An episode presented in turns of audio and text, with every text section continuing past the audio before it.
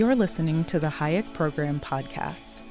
This podcast includes audio from lectures, interviews, and discussions from scholars and visitors of the F.A. Hayek Program for Advanced Study in Philosophy, Politics, and Economics at the Mercatus Center at George Mason University. To learn more about the Hayek Program, visit hayek.mercatus.org. To learn about graduate student fellowship opportunities with the Mercatus Center at George Mason University for students at Mason as well as at universities across the globe, please visit students.mercatus.org. Hello, uh, this is Peter Boettke from George Mason University and the Mercatus Center. And today we're going to have a conversation between uh, Dick Wagner and myself over the research program in political economy um, associated with James Buchanan and F.A. Hayek and their uh, interactions as well as their uh, tensions between their two projects. So uh, I have uh, with me today Professor Richard Wagner, who's the Harris Professor of Economics here at George Mason University. Uh, so thanks for coming on, Dick. Well, thank you for inviting me. I'm delighted to be here. Yeah. So, uh, both Professor Wagner and I have, in the last year, uh, written uh, books that uh, are attempts to summarize the research programs, uh, first of Jim Buchanan, and then myself, I wrote one on Hayek. And so, I want to start by first asking uh, Dick to talk about a little bit about the Buchanan project in your book on, it's called James M. Buchanan and liberal political economy. And could you explain a little bit about how you conceive of the liberal political economy project in Buchanan? No, certainly. The subtitle of the book is titled A Rational Reconstruction. And what I meant by that is I felt that Buchanan's pretty much his entire body of work had a core to it that goes back to his very first article published in 1949. In that article, he wanted to develop a theory or an orientation about democratic government that would that would spring that would go forward into what I later called a giant oak tree to use that image. That is to say that he wanted to explain how how, how it would be possible truly to speak of democracy as a system of self government in contrast to a system of government where some people ruled over other people.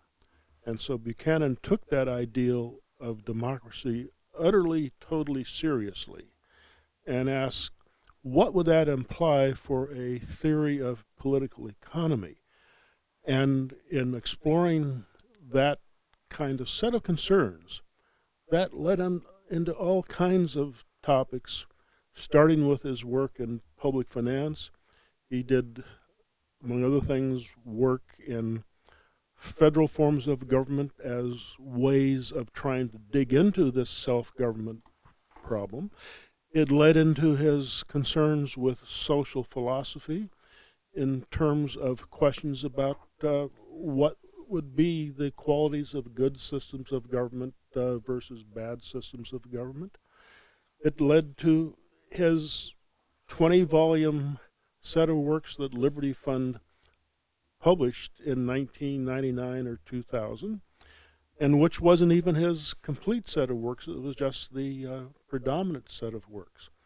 And uh, he was, Buchanan was about 20 years younger than Hayek. They were uh, but they both had very similar kinds of concerns about economics as being far broader than neoclassical economics, but rather, I think, in both those uh, scholars' visions, economics was the core of a general social science and uh, organized through the principles of economizing action. Yeah. Yeah, Buchanan has a a line in What Should Economists Do, where he refers to the standard approach that had come to dominate in the Samuelson era as nonsensical social science. He says, surely this is nonsensical social science, meaning the maximizing perfect competition model as opposed to the exchange uh, kind of approach. I wanted to follow up a little bit on two things of that, and, and let me state both questions and then you answer them the way you want. Um, one of the, the claims that is both striking at some level, but also once you hear it, makes perfect sense in your book is the claim that Buchanan is really not a neoclassical economist in the same way that we think of that, but is a continuation of the classical uh, school of economics with the benefit of the marginalist revolution and the subjectivist revolution.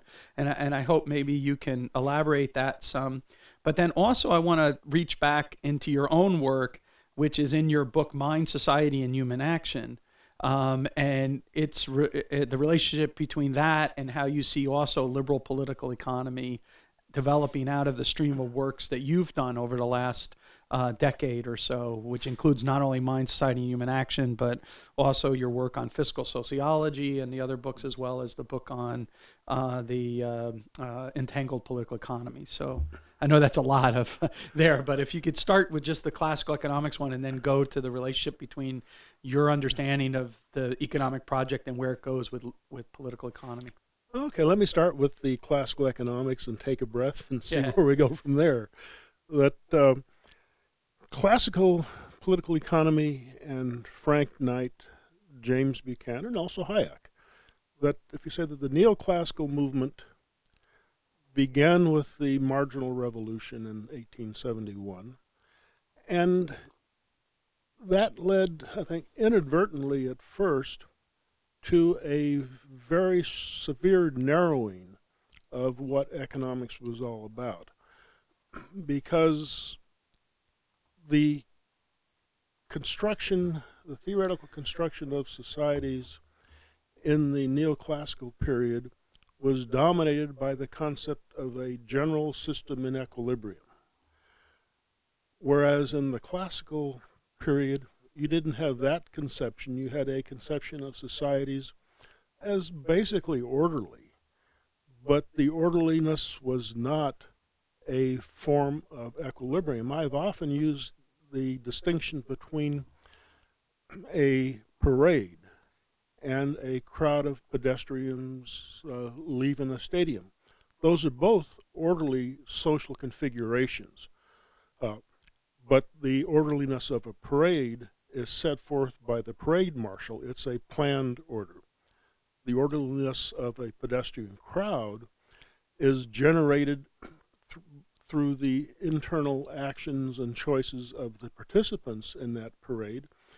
And you would explain that orderliness not by virtue of the parade marshal's plan, but mostly in terms of the conventions and the uh, standards of concern for one another that people have.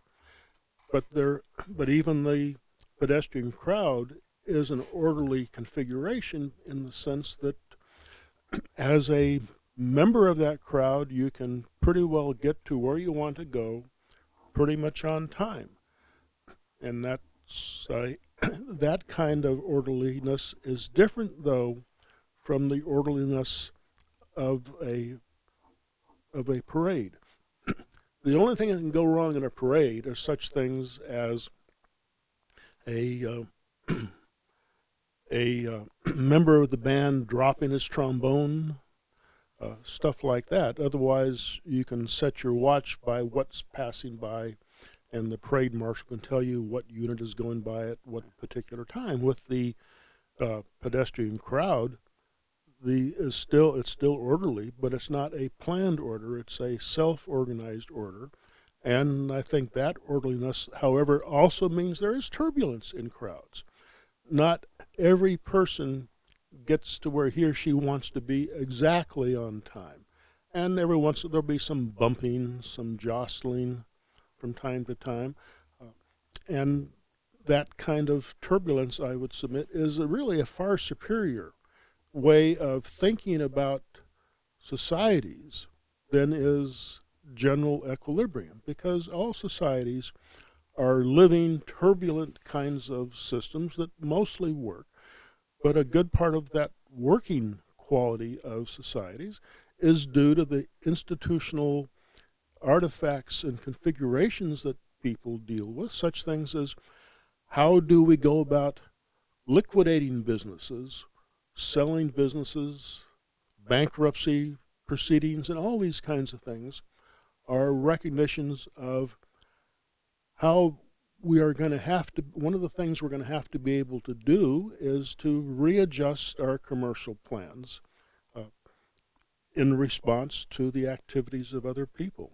And that was the very much the classical program prior to its neutering, I would say, by the coming of the neoclassical Yeah. period dominated by general equilibrium. Yeah. Um, I love the way that you think about these things. Um, and I understand a lot of that is currently going on in your new project on macroeconomics. So we'll come back to that. But I think the way that you were just talking about orderliness, as you were talking about, I kept on thinking of your presidential address to the Society for Development of Austrian Economics, which was on Viennese kaleidics and uh, this vision. So maybe we can finish with that and talk about this most recent book that you're working on. But let me go back a little bit farther, and I guess they're interconnected, so it's going to come back to this theme quite a bit. But I, I, uh, when you wrote Mind, Society, and Human Action, and then the other uh, works that led up to and uh, the entangled, uh, the uh, politics as a peculiar business book, um, a lot of that's driven in your intellectual uh, grappling with Pareto. I, I believe, and I think that's why the title "Mind and Society" is an important part of your in that project.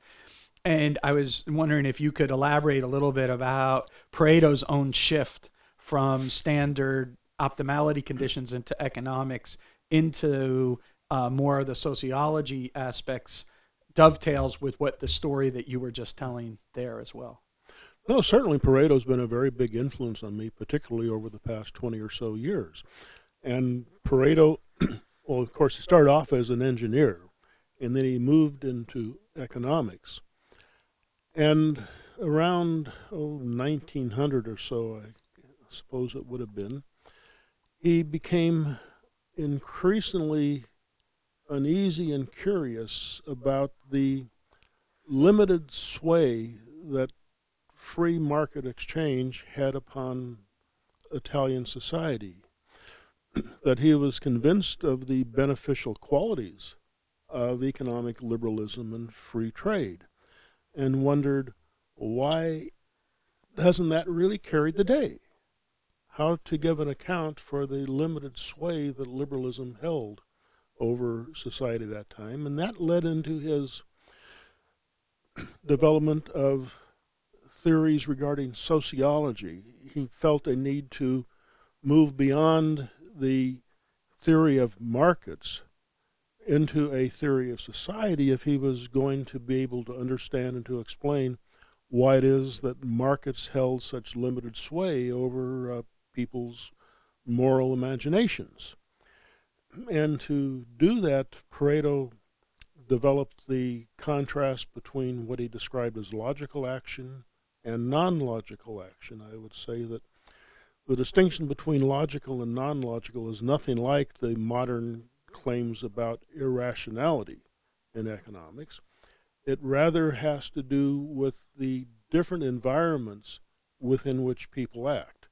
That Pareto thought that people always acted to do the best for themselves as they understood their situations. But those situations differed. Now, you might say in a basic market situation, whether you're a producer or a consumer, you're in a position of forming a hypothesis about a future action, either a product you're going to buy or a product you're going to produce and sell. And you're going to try to do the best you can with your inputs, either as a purchaser or as a producer. And so you form effectively a hypothesis about which is going to be the best of your possible options and choose it and act on it. and then you live with the value consequences of your choice. That situation puts the actor in a kind of a sim, in a situation similar to testing a hypothesis. You take the action. You hypothesis is that this is going to do well for you. You have an expectation. Then you look at the results, and you may be very happy with it, or you may not. But it's your outcome. When you get to politics, on the other hand, there is no uh, relation between between your action and any observed outcome. You can vote for a candidate, but you're not choosing an outcome by virtue of doing that. And so that led Pareto then to coin the term non logical action. And what he meant by that then was that there's still a, a rationality behind the action, but that rationality isn't a rationality that is based on the consequences of the choice, but is based on and connected with the with the image that the person has of him or herself in relation to the images that other people also have. And so you, in, in politics, uh, can choose candidates or programs based on, on the one hand, what you think you might like to see or what you might think other people would like to think of you. And so it's it's a it's a form of these days. Well, Pareto used the term derivations to refer to that. Uh, these days, we use the term rationalizations. I remember, for instance, an example of a Paretian derivation or a rationalization. I remember long, long ago now, my father tell me to get home by what 11 o'clock or whatever it is one time and i recall that i was having too much fun to get mm-hmm. home by 11 o'clock and so didn't. But then i knew i would have a terrible time when i did get home and so i had my car. I got out and actually changed the tire on the car got my hands dirty in shirt and said I had a flat tire. And I was there, I was given a rationalization. I didn't tell him I was having too much fun to follow your rules because uh, I knew that wouldn't go very far. And that wouldn't get me elected. Right. But I thought, well, if I showed this dirt and had to change a flat tire, I would uh, be more, more successful in what I wanted to achieve which was definitely not to be put on some kind of suspension for two weeks. and actually, I was recall I was fairly successful at it. that was before the day of social media, where oh. someone could have tweeted about seeing you uh, have fun. Oh yes, this, this, this, this, was back about 1958 or 59 or somewhere back then. Yeah. I have one. Uh, let me ask you a question on the Pareto before I move to back to uh, Buchanan and Hayek, which is, and I've heard you. So if I just ask you to to uh, discuss this, this move from uh, the recognition of the mutually beneficial aspects of, of exchange to the the issues of politics and the issue of the the sheep and the wolves and and the interaction effect there that you see in that. Sheep and wolves. I, I, I think wolves have a very bad image in society. Understandably, I mean, wolves eat livestock and things like this. But in terms of an image of society, though, in terms of what kinds of images do we carry forward in our thing, it's just like the parade versus the pedestrian crowd speaks to what kinds of images are useful. So I think the distinction between sheep and wolves likewise actually speaks to useful images because sheep require shepherds. Sheep do not do well on their own. They're kind of dumb. They huddle close together. Several can go off a cliff at once, uh, and so forth. And so you can't really think about sheep without shepherds. And thereby, you're not in the world of liberal governance, you're in the world of feudal governments in some fashion or another. Wolves, on the other hand, are self governing societies. Now, like, uh, like human societies, quarrels erupt in those wolf societies too. There uh, from time to time, there will be a quarrel over who's the head wolf. Also, though, you'll find that when a pack of wolves might, for instance, attack a moose, mooses are huge animals, and one wolf will always have to go head on with the moose, and might have a pack of several wolves attacking the moose. At the end, if the wolves are successful, they sure they kill the moose, but you're likely to find a wolf or two, or maybe even three, injured in various degrees. The healthy members of the pack will feed the injured wolves, nurse them back to health, and on the other end of things, the injured wolves will do their best come back to being a 100% wolf again. And that, I think, is a very desirable quality of human society. It's both a recognition of people, or of wolves, I should say, wolves being a system of mutual support, which I think is the ideal of a market based society, and that this um, mutual benefit quality in brings along obligations on both sides. There's, on the one hand, the obligation of the uh, well wolves to support and nurture the wolves who need help. There's also the obligation on the wolves who need help to get back to being independent wolves again as quickly as they can. And I think that's a desirable quality of a human society, much more so than thinking about the image of uh, sheep and shepherds. Yeah. Um, so, um, from that sort of remote, let's go back to a concrete question about uh, Hayek and Buchanan. Uh, it's going to relate because you, uh, in general, uh, agitate against dichotomization or easy dichotomies.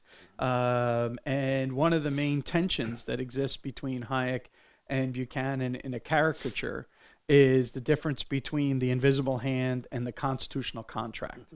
And I was wondering if uh, so that Hayek would be emphasizing the invisible hand, whereas Buchanan is emphasizing the constitutional contract we have to make a distinction there between rationality of individuals, rationality of a system, and then the rules, endogenous or exogenous. But you know, perhaps maybe just uh, uh, discuss how you view those different aspects of the uh, the story of the political economy.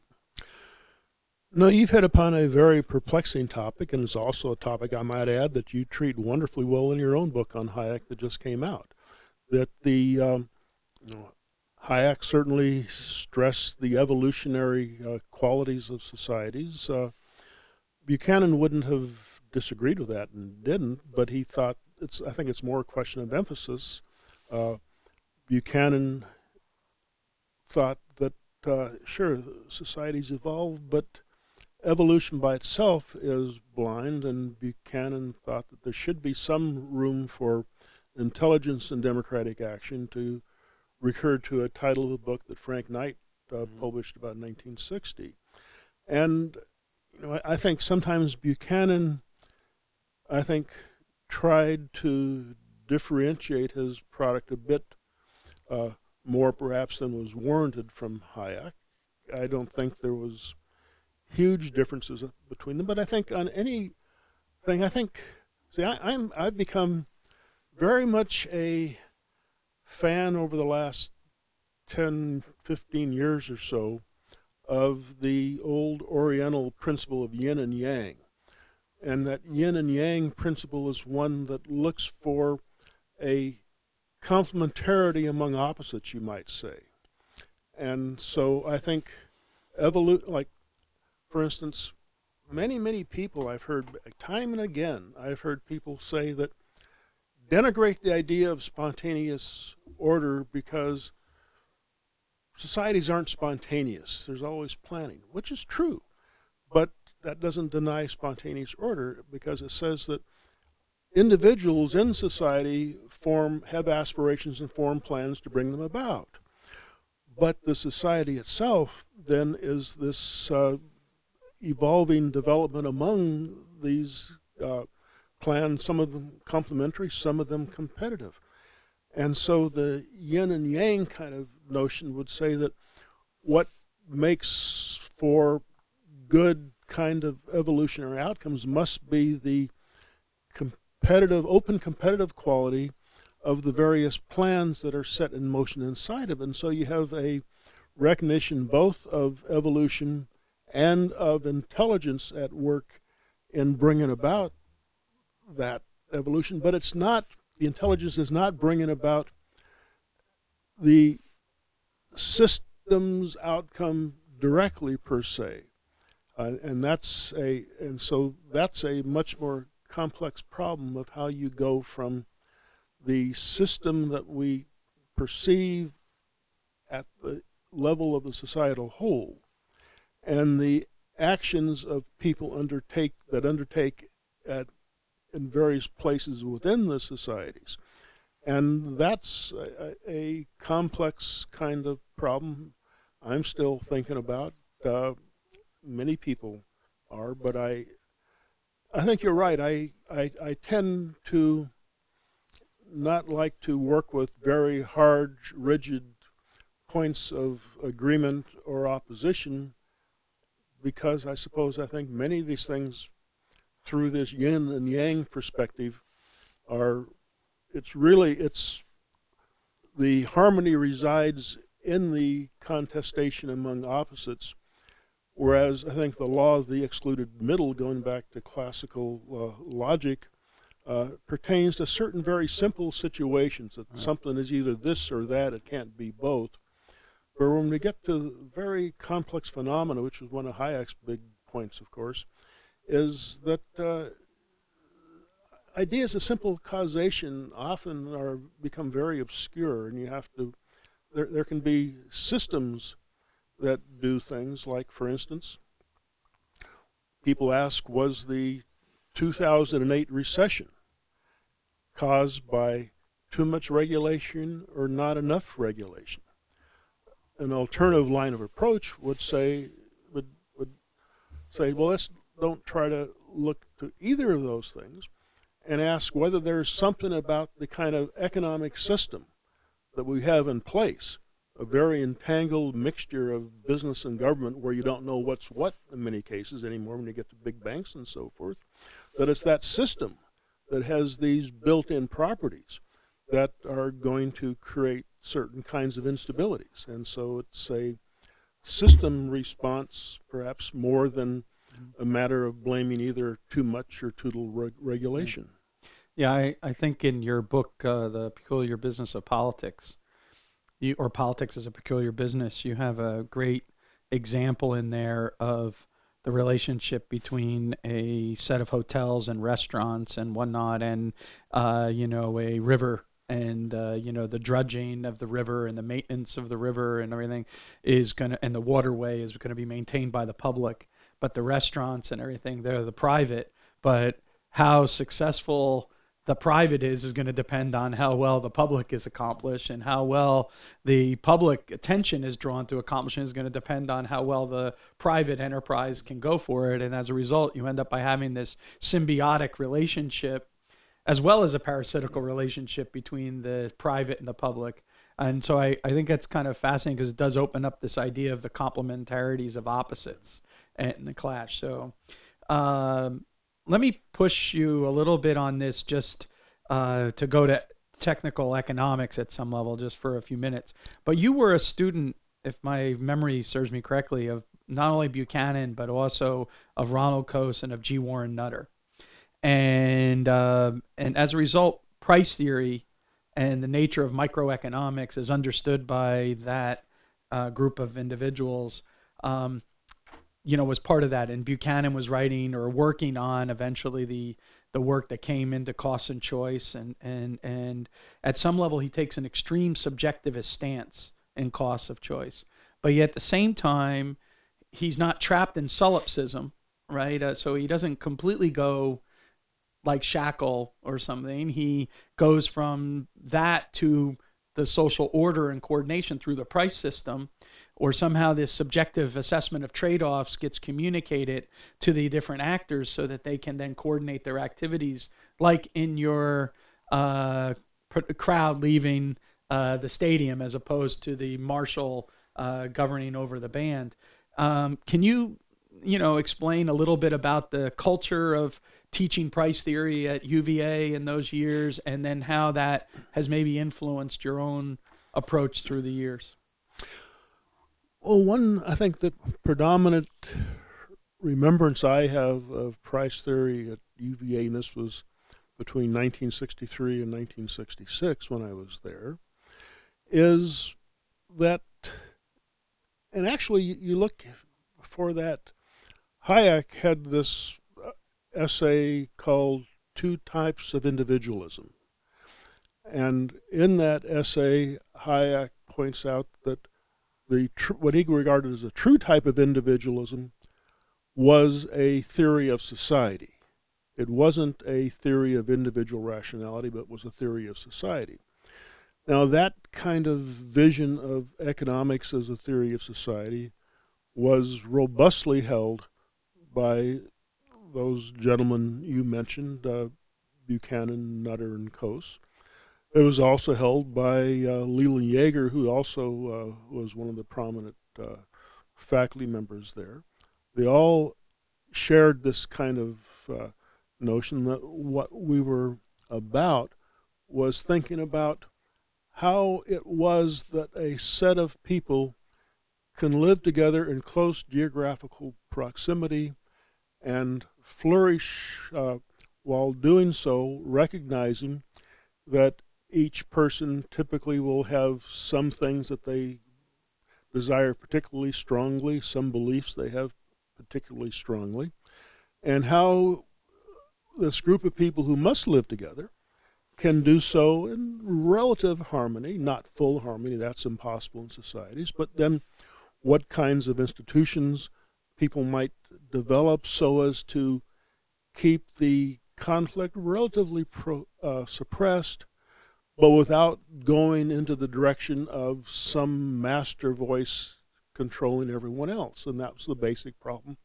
of how to live together once you again construe economics as a theory of society as Hayek articulated in 1948 and that was that was the common view uh, not only of all the faculty but uh, many of the uh, speakers who passed through and, and, and gave seminars there as well. Yeah, I think it's um, you know one of the things that's fascinating about that is if you think of economics as a theory of society, you have to recognize that society always has these rough edges to it, or as you said, quarrelsomeness, mm-hmm. right? But quarrelsomeness doesn't necessarily mean non-orderliness. In fact, part of what it means to have a theory of society is how we get order out of our quarrelsomeness, as opposed to getting the marshal to do things which would imply that we have economics as a theory of social control, and therefore it'd be very useful if we envision the economic behavior as smooth and continuous and twice differentiable, right? And and as opposed to jagged and and discrete and uh, and whatnot. Um, so you just came back from Germany a few weeks ago. You were at a conference on the colloquium Walter mm. Lippmann. Um, I just happened to come back from Germany last night uh, from a colloquium that was on uh, ordoliberalism as well and, and the relationship to Virginia School of Political Economy. And I was wanting to know, you know, how you view the consilience between the Freiburg School and the Virginia School and then the con- how we might envision that for the way we think about political economy today. I think there's a lot of uh, of consilience. Uh, probably within that Freiburg tradition, certainly Walter Eucken was was one of the big uh, creators of that kind of tradition. He had a a view of the constitution of of social order that was, I think, similar to Buchanan, similar to Hayek. They all were in that liberal tradition uh, that recognized, again, we face this common problem of living together where the only way we can flourish is by living together relatively well, but we have our individual desires as well. So markets are an important part of that. Uh, now, the I think one of the unrecognized, generally unrecognized facets of markets, and this whole discussion over liberalism and socialism, for instance, most of the emphasis gets put upon the idea or the claim that liberalism will allow for a higher aggregate standard of living, but socialism will give you a better, more equal distribution of income. Now, I think that whole kind of discussion misses the point of what's at stake here. And that, I think, gets back to some of the themes in the uh, Freiburg, Virginia liberal traditions, which has to do with what a social theory is fundamentally about, is the organization of human activity and whether there is someone who directs human activity or whether people direct themselves. And if socialism is a theory that requires some set of people to direct other people. So socialism maps into the idea of shepherds and sheep.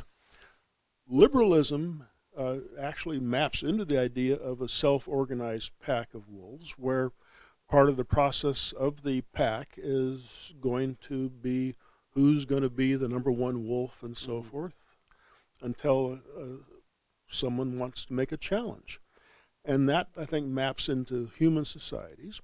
And I think the big difference between socialism and liberalism then is that under liberalism, it's both your opportunity in life and your responsibility to create your own biography.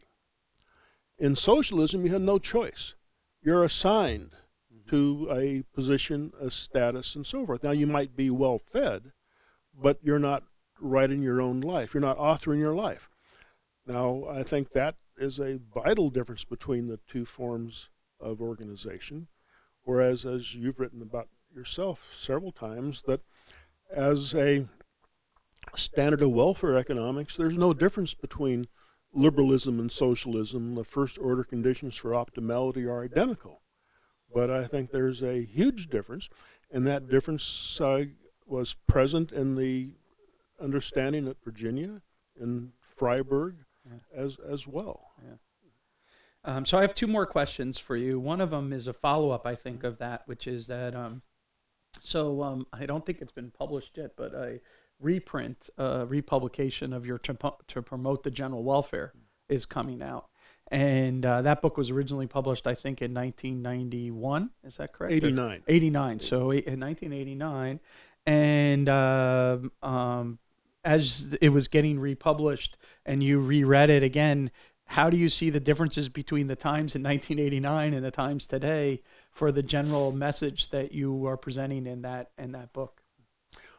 Well, I wrote a short foreword to the uh, new edition where I said that the book itself, I didn't disagree with anything I had in there. The uh, sure there were some tables and some data yeah. That should be brought up, although I, I couldn't change the text. Uh, but so that was dated, but the kinds of principles and arguments hadn't changed a bit. I think the one place I said that I would ex- do differently was I would I more fully have now have recognized this idea about the entanglement of the political and the economic within society. I even mentioned I was surprised until I went back and read it that I started the preface of that 1989 book by saying this book is not really a book about the welfare state, it's a book about political economy. And that the same principles that uh, govern welfare uh, programs govern such things as the payment of $200 to build toilet seats for the Army. Mm-hmm. And the same principles were at play. And since then, I've come to recognize that ever more strongly about this entangled uh, nature of the system of political economy that we've developed, where governments are up in the vicinity of not only, say, 40 or so percent of aggregate economic measures, but I think more importantly, that public ordering uh, is present in nearly all commercial transactions somewhere. Uh, there's a hand of regulation that has a part to play in the determination even of what gets done on markets, whereas a century ago it was public ordering took a back seat to private ordering. And indeed, you go back to your question about ordoliberalism. And one of the principles or presumptions of the Eucken and also Franz Bohm, uh, his, his, lawyer uh, compatriot there at Freiburg, was that the ordoliberal approach was one that private ordering was, you might say, the dog. Mm-hmm. And to use a tail and the dog analogy, and public ordering was it was the uh, tail. And the idea was that public ordering operated in, in support of private ordering. You find that, for instance, in Richard Epstein's uh, famous book Takings, uh, where he pointed out that the Fifth Amendment to the Constitution allowed for governments to take private property but required that taking to be number one, for a genuine public use, and number two, for it to be accompanied by just compensation. Now, if you think about that, what you're saying is that public law can take private property, but by requiring that it be for genuine public use and that just compensation be paid, it's really linking the public action, public principles to the private law principles of property and contract. And so any private citizen can take, quote unquote, private property by convincing the owner to sell it. And to do that, you have to pay a price the owner regards as, as reasonable. And so that scheme of the relation between the public and private uh, uh, is, is reflected in my 89 book. Uh, and was present in the uh, Virginia ordoliberalism tradition as well. Yeah. Um, I could uh, talk to you forever, Dick. I think that you have uh, you raise such important topics, and you have such a fertile mind in the way that you approach these. Um, but I want to get to the your most recent project. Um, so I've been talking a lot about your your past projects, but you're right now you're you're writing a book, and on the on the uh, heels of actually writing a few books about debt and the issue of public debt.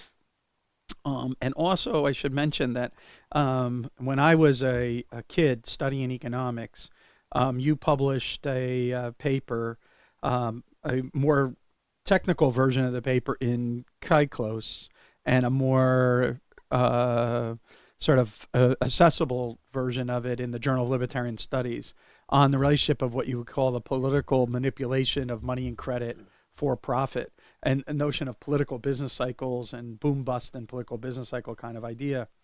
And uh, it's my understanding that you're now working on this book on macroeconomics. And as a last question, maybe you could talk a little bit about the sort of macroeconomics uh, that, as you conceive of it, and uh, also, uh, you know, the project uh, for research on volatility and turbulence and whatnot as you see? Yeah, the this work on macroeconomics is something I've come in and out of uh, at several different periods over my career, and this book uh, that I'm now will be developing over the coming semester in conjunction with the course I'm teaching tries to bring in some of the concerns with macroeconomics with some ideas that we've been talking about uh, systems theory, um, the idea that a system is comprised of a humongous number of elements that cannot be totally planned or controlled. And each of those elements, moreover, it's a, it's a creative system and not a mechanical system. That it, it's not like a system. You can talk about a uh, electrical system in a car. Uh, we use that language, but that's the components of that system are, are mechanical or engineered. When you talk about human population systems, you're talking about relationships among myriad individuals. Each of those individuals have minds of their own that are creative in various ways. And the how do we think about the relation between macroeconomics in this view is a relation of the entirety of a system to the pieces of that system. Now, if you think about the macro micro relation as a relation of the whole of something to its parts, you'll see, I think, immediately that moving from the micro level of thinking to the macro level is a move in the direction of increasing complexity. We can talk about what individuals do. We can have a theory of individual action, for instance. But when we get to the macro level, you cannot simply add up a bunch of individuals and get the macro because there's all kinds of things that people together generate that they would not have on their own. That, uh, for instance, uh, think about the economics of Robinson Crusoe. You know, Robinson Crusoe is useful to illustrate many kinds of principles about utility, choice, and all that. But a Robinson Crusoe is very different from, say, a thousand Robinson Crusoes being together on the same island. You look at what does the one Robinson Crusoe face compared to the thousand. Well, the one Robinson Crusoe notions of property rights are irrelevant, contracts, prices. Yeah. None of the stuff that we recognize is known to Robinson Crusoe. Those are all phenomena that emerge out of interaction amongst people. And once you talk about emergence, uh, there can be a number of different ways or directions that things can emerge. You have many people, you're going to have quarrels, but you can imagine various ways that societies might develop mechanisms and processes to handle quarrels among people, each of which might uh, carry life in, in different directions. And so what I get from that is you cannot talk directly about one macro variable acting on another macro variable because macro variables take their uh, states or their values from prior interaction amongst people that micro level. And you add to that the recognition that typically Equilibrium economic theory assumes all action is synchronized. And so, in looking at an economy, a macroeconomy, what you're really doing is watching a bunch of people engage in synchronized swimming. uh, but that's not economic life. It's not synchronized swimming. It's more something like water polo or something like that. Yeah. And so, to think about asynchronous behavior, and there's still orderliness, but uh, that's the kind of problem. And so you think about, for instance, such things as, as you talk about in your Hayek book, and such things as, as 2008 Great Recession and so forth. There is this question that's been often raised about secondary depressions and whether a injection of money be warranted to some extent or not. And within the approach that I've been working on, that question becomes very difficult to answer because suppose, for instance, just for argument's sake, that a good share, say a quarter or half of the population, decide to uh, hold more money. They just want to increase their cash balances. And so that would, uh, under typical presumptions, lead to some kind of recession. Now, some might say that, well, if you increase offsettingly the nominal quantity of money, uh, to offset that fall in velocity, that you could be back where you were. Right. That's true for the quantity theory formulation, which is just an aggregate Right. formulation at the upper level. But if you ask, that upper level manifestation comes about because there are particular people at this lower level who are changing their actions. They've changed their plans. And so the injection at the upper level doesn't necessarily map the lower level processes that are generating that upper level, which I think leads, in my opinion, to making an ever stronger case for free banking kinds of, of institutional arrangements Yeah. that get away from the pretense that a central bank can uh, guide the, Yeah. the macroeconomy. More and more contestation. More and more, always Yeah. more and more. Yeah, rather than that. Okay, well, that is going to be uh, wrap things up. I thank you so much uh, for taking this time with us, and I can't wait to actually see your macroeconomics book. What the title is? It still Keynesian? Econ- I mean, uh, after Keynes or something like that. Or what is the title? Working title. It has ecological in the title.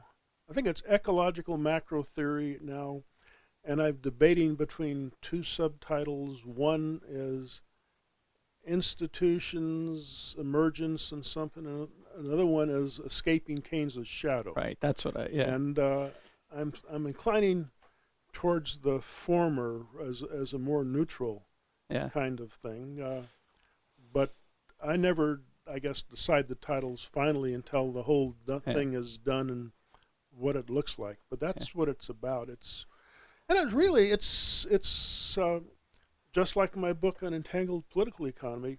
This macro book is likewise all it's really doing is saying those classical theorists from Adam Smith going forward, David Hume and so forth, were fundamentally on the right track with respect to theories about society.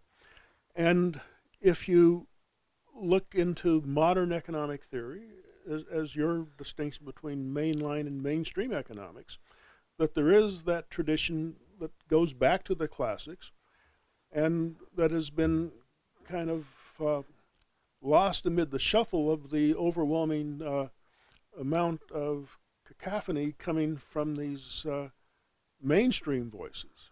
And what I'm trying to do in the macro theory is, is really uh, carrying forward some of the intuitions and insights that were uh, present uh, prior to the neoclassical period, along with some of the uh, reasonable voices subsequently, such as Clower, Leijonhufvud, and, and, and so forth, and mixing in some stuff from like agent-based modeling, complexity theory, Yeah. and uh, so forth. And it's Well, I can't wait to read it, and I can't wait to read uh, uh, the books that come after it. Uh, you are a uh, role model for many of us here, and we're so uh, uh, thrilled to be able to work with you, Dick. So thank you very much. well, thank you, and thank you for having me here. And also, it's a great thrill to work with you and be aware of all your fine works here, as well as the work, fine work that you've done in putting together the Hayek program here too.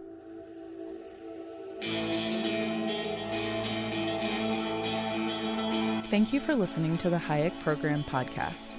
To learn more about the research, scholars, and work of the Hayek Program, visit hayek.mercatus.org. For more information about graduate student fellowship opportunities for students at Mason as well as at universities across the globe, please visit students.mercatus.org. We hope you recommend students to our programs or consider applying yourself.